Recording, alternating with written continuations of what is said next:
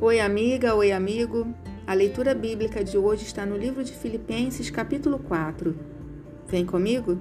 Tradução João Ferreira de Almeida. Portanto, meus irmãos, amados e muito saudosos, minha alegria e coroa, sim, amados, permanecei deste modo firmes no Senhor. Rogo a Evódia e rogo a Síntique, pensem concordemente no Senhor. A ti, fiel companheiro de jugo, também peço que as auxilies, pois juntas se esforçaram comigo no Evangelho, também com Clemente e com os demais cooperadores meus, cujos nomes se encontram no livro da vida. Alegrai-vos sempre no Senhor, outra vez digo, alegrai-vos. Seja vossa moderação conhecida de todos os homens. Perto está o Senhor.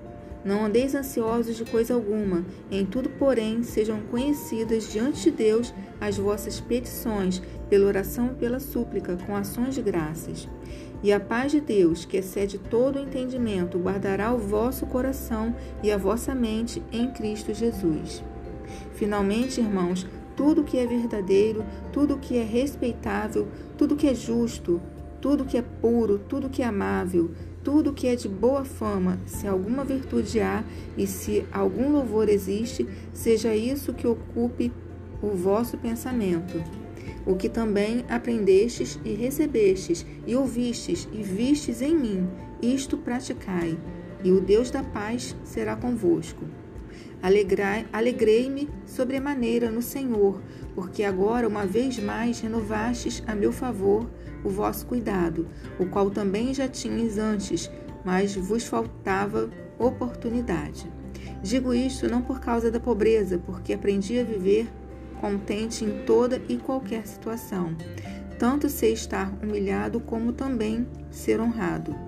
De tudo e em todas as circunstâncias já tenho experiência, tanto de fartura como de fome, assim de abundância como de escassez.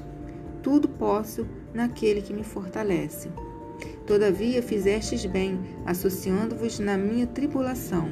E sabeis também vós, ó Filipenses, que no início do Evangelho, quando parti da Macedônia, nenhuma igreja se associou comigo no tocante a dar e receber, senão unicamente vós outros, porque até para Tessalônica mandastes não somente uma vez, mas duas, o bastante para as minhas necessidades.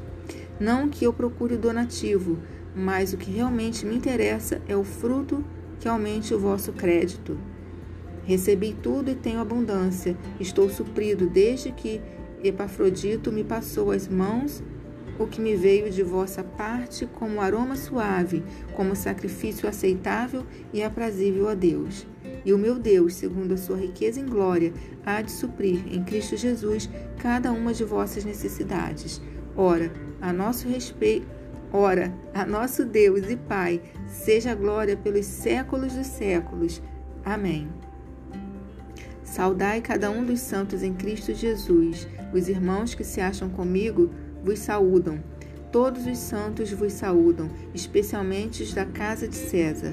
A graça do Senhor Jesus Cristo seja com o vosso espírito.